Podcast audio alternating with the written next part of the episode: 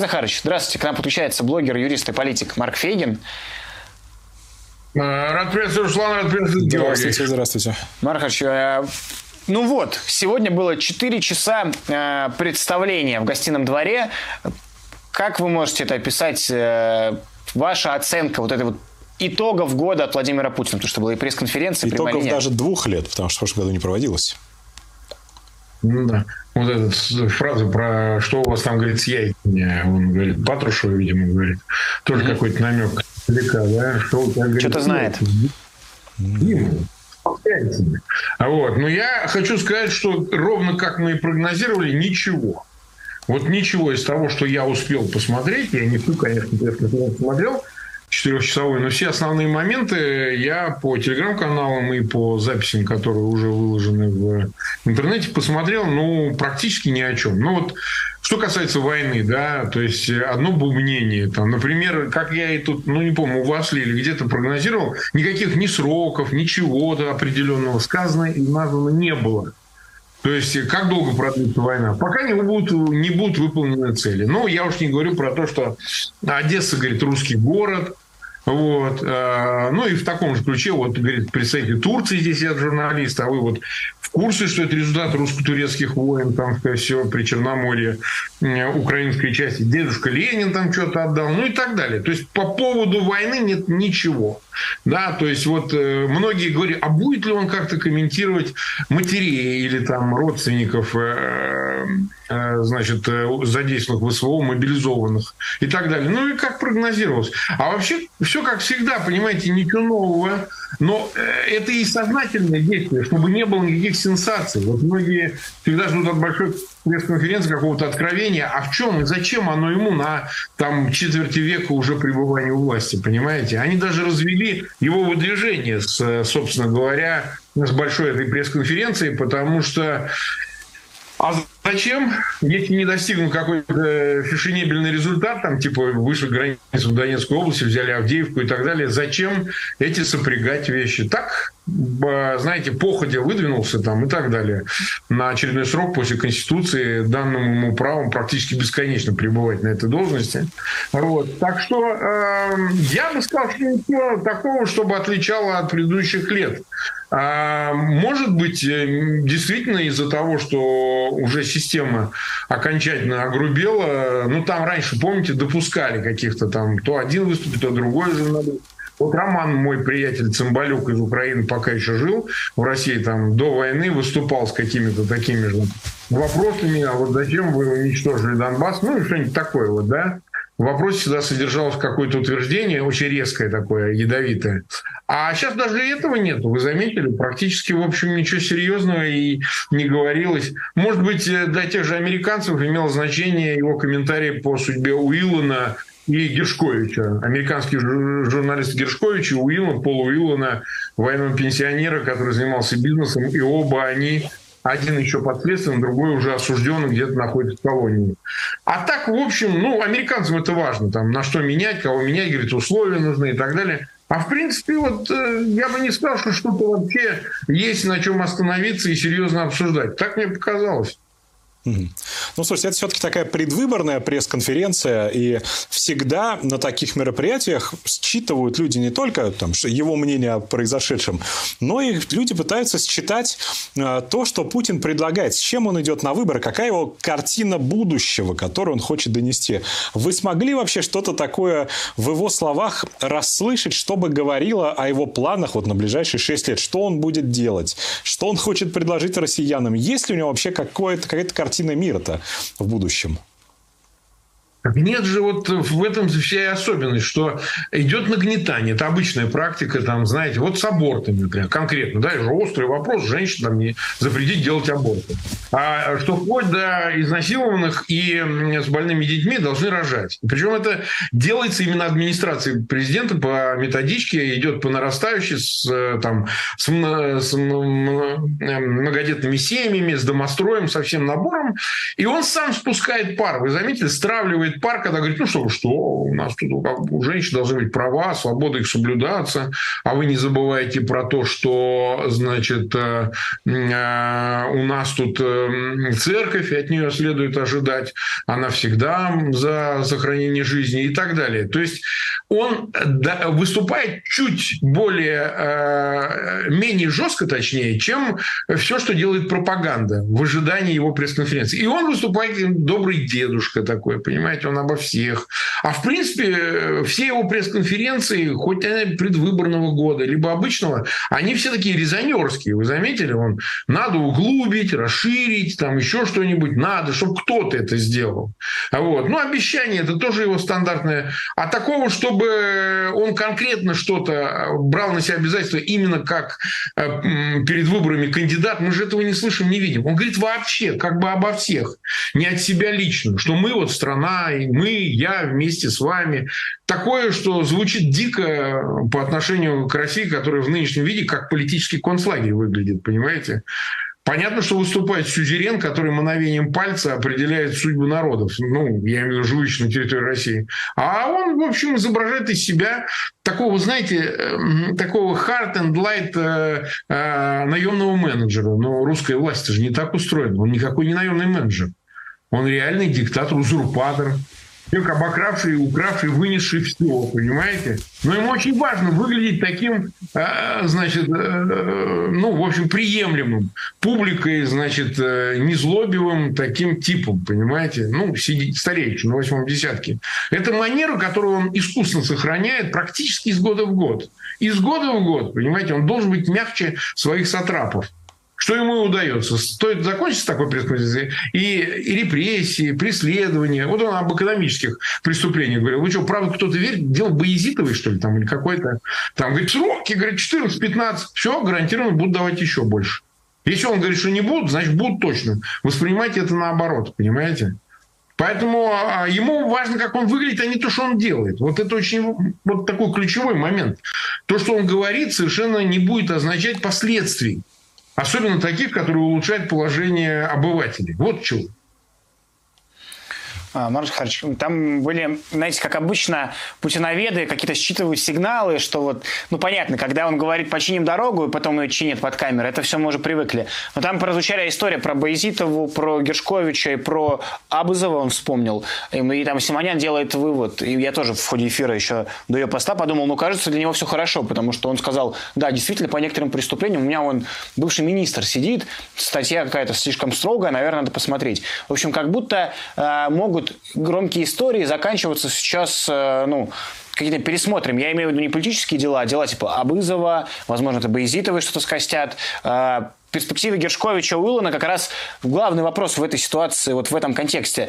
Как мы знаем, они запрашивали и требовали в обмен на Красикова все это провернуть, а Америка не может, потому что Красиков не у них, а у немцев. И там не удается никак договориться, немцы собираются его держать, ну, по крайней мере, еще какой-то длительный срок за решеткой за его преступление, за убийство в центре Берлина.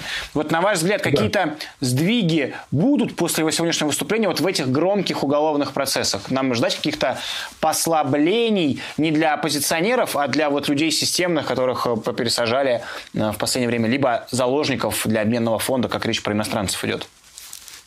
Что касается экономических преступлений, если речь идет о так называемых министрах, там реально бизнесменах, вы же понимаете, что их уже обтрясли, как бы там на всех этажах, и следствие, и оперативное сопровождение дела и дошло до самых верхних, и поэтому с точки зрения того, что их сделали худыми из толстых, тех, кого уже посадили, это уже значения не имеет. Но вот вспомните братьев Махмудовых, им сильно скостили, вообще говоря, понимаете? Не больно-то. А помните, как омбудсмен Титов призывал возвращаться, значит, бизнесменов беглых там, по экономическим преступлениям, обвиняемых из Лондона, из разных мест. Там кое-кто приехал, их посадили. Поэтому, честно говоря, я ни в какие послабления не верю. Изображение послаблений какое-то будет. На одном деле чего-нибудь поупражняются. Может, вот по этой Баязитовой, да? А так, чтобы серьезная целая кампания пошла. А зачем? Ну, как бы зачем? А это у вас там не Караулов сидит? Вот я смотрю, где-то такой шевелюр. Могу ошибаться. Не, его не было. Он же в розыске. Да, он в розыске, я удивился, он и в розыске, он где-то в Дубаях. О, Артем Дзюба.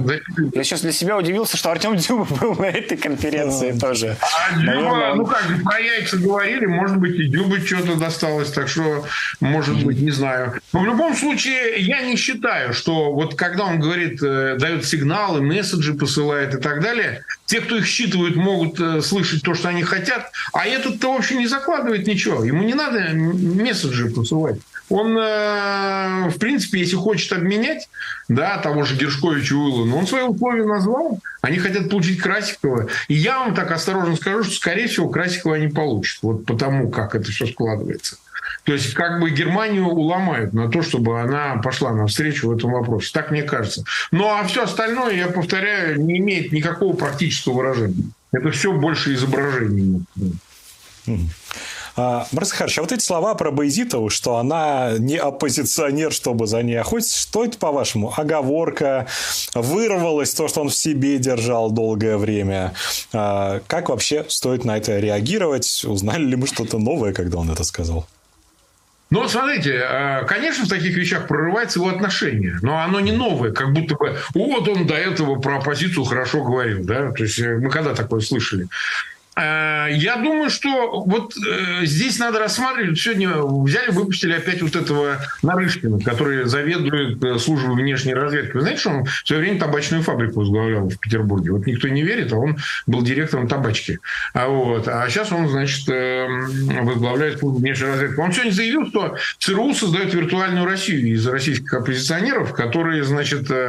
Как-то там контекст сказано, что типа временная администрация или что-то в этом роде будет у этой виртуальной России за пределами России физической, значит, они создадут. Я думаю, что вот они, в принципе, как бы в лице оппозиции, оппозиционеров, вспоминая их, конечно, безусловно, выражают что-то внутреннее. Они оппозицию, и особенно иммигрантов, ненавидят просто вот невероятно. И поэтому лучше быть жуликом, мошенником, по экономическим преступлениям, значит, лжепредпринимателем, еще бог знает кем, только не дай бог не оппозиционером, понимаете? Вот не дай бог не вот это.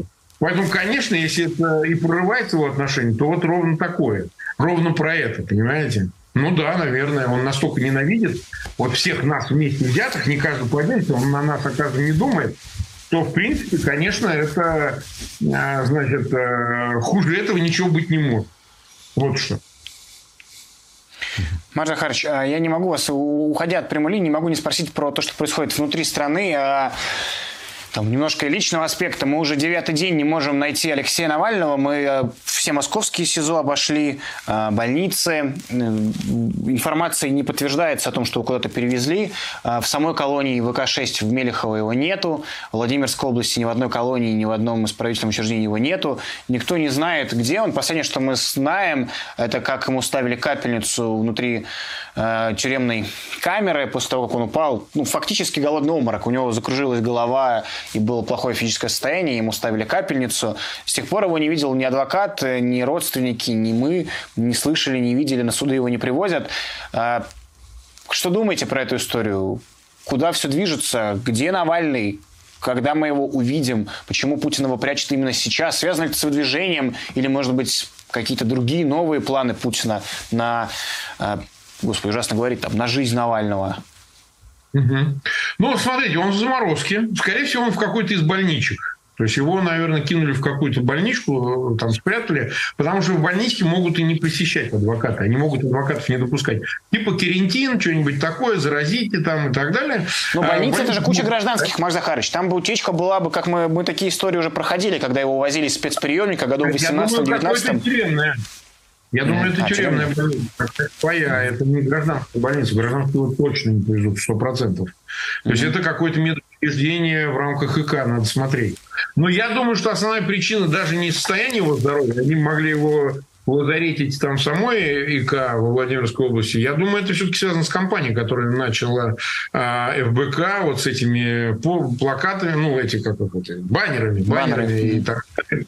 Да, и всем остальным, потому что, ну, в общем и целом, они не хотят, чтобы Навальный общался с адвокатами. Я считаю, вот именно это. Почему? Ну, чтобы как бы не было этой коммуникации двусторонней, да. Ему что-то сообщает, он что-то сообщает. Ну, дает как бы разрешение команде действовать в том или ином ключе. Безусловно, здесь есть свои как-то, как я понимаю, в ФБК договоренности, там, шифрованные намеки и так далее.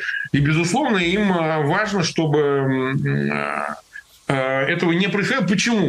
Не потому, что они так уж сильно боятся Навального, что он может призвать к оружию или что-нибудь в этом роде. Ну, через своих сторонников там, и так далее за границей. А кто-то выполняет задачу. Вот оперативное мероприятие в ходе обеспечения предвыборной кампании Путина, значит, нужно, чтобы никаких голосов значимых, а Навальный, конечно, из тюрьмы значимый голос, почти как, я не знаю, там Сахаров или Солженицын сейчас, чтобы вообще ничего не звучало, что ничего нету. Ну, а что, в больничке, понимаете? Потому что если было бы что-то серьезное, были бы другие источники, которые бы об этом сообщили, наверняка. То есть об этом бы узнали какие-то сторонние совершенно источники, типа американцев. Безусловно, такая информация дошла бы до самого верха и куда-то сэкранировала, куда-то, значит, отскочила бы, ее бы узнали. Скорее всего, это все-таки какая-то форма заморозки, больницы или что-нибудь такое. В другую колонию переводить, понимаете, гнать по этапу его можно, конечно, но геморройно, понимаете. Они имеют право на этапе вообще не давать информации, где он находится на этапе. Тем более он же на особом режиме, в связи с склонным побегу, ну, террористы и все остальное. Но как-то это слишком сложно, отправлять его куда-то в сибирскую колонию или куда-то. Я думаю, что они же не случайно в Владимирской области держат, понимаете? Они же боятся, что в какой-нибудь сибирской или еще дальней колонии, там тоже разные колонии, мужские только за Уралом, а вдруг он действительно что-то с ним произойдет, он умрет. Они же тоже не должны допустить того, чтобы непроизвольно что-то произошло. Умереть он должен только по их команде, понимаете? Только по их команде. А команды такой пока нет. И необходимости такой нет. Он для них целый ценный ресурс на обмен на санкции или еще что-нибудь. Вы думаете, они будут его прятать до самых выборов, чтобы, не знаю, Алексей не мог делать заявление, а мы были отвлечены на то, чтобы искать Алексея все эти 3 месяца? Ну, может такое быть. Это очень тяжело делать, но в принципе это можно. В принципе, это можно, значит, создавая препятствия к адвокату. Почему? Потому что, смотрите, скоро начнутся праздники. Ко всему прочему, там, если дотянуть 2 недели, потом только после 13 января, да, ну, так условно, там, 10-е, 11-е, 12-е, несмотря на то, что рабочие недели меньше, конечно, не рабочие, я имею в виду, в связи с праздниками, да, после Рождества, в принципе, они теоретически колонии или там тюремные больницы должны нас подпускать. Но я предполагаю, что они будут думать об этом после января, как им дальше это будет. Желание у них наверняка такое есть, что нет, идет кампания, и никого больше в ней нет. Ни оппозиционеров, ни Навального, никого. Вот. Она прошла, дальше уже не важно. Там после 17 марта хоть на ушах танцует. Наверное, это как-то берет на себя ФСБ, и этим занимается, конечно, только ФСБ. Что-то они для себя решили, что морозим его, да, насколько это получится, насколько это возможно. Мне кажется, что проблемы с коммуникацией будут до самого 17 марта. Вот на такой не самой радужной и веселой ноте будем заканчивать разговор. Марк Захарович, спасибо вам огромное, что уделили время и на наши вопросы отвечали. Всегда рады вас видеть у нас здесь на базе. Привет, спасибо, что смотрите нас. Для того, чтобы мы продолжили свою работу, поддержите нас. Оформите спонсорство или нажмите кнопку «Спасибо» под этим роликом. Внесите свой важный вклад в борьбу с Путиным.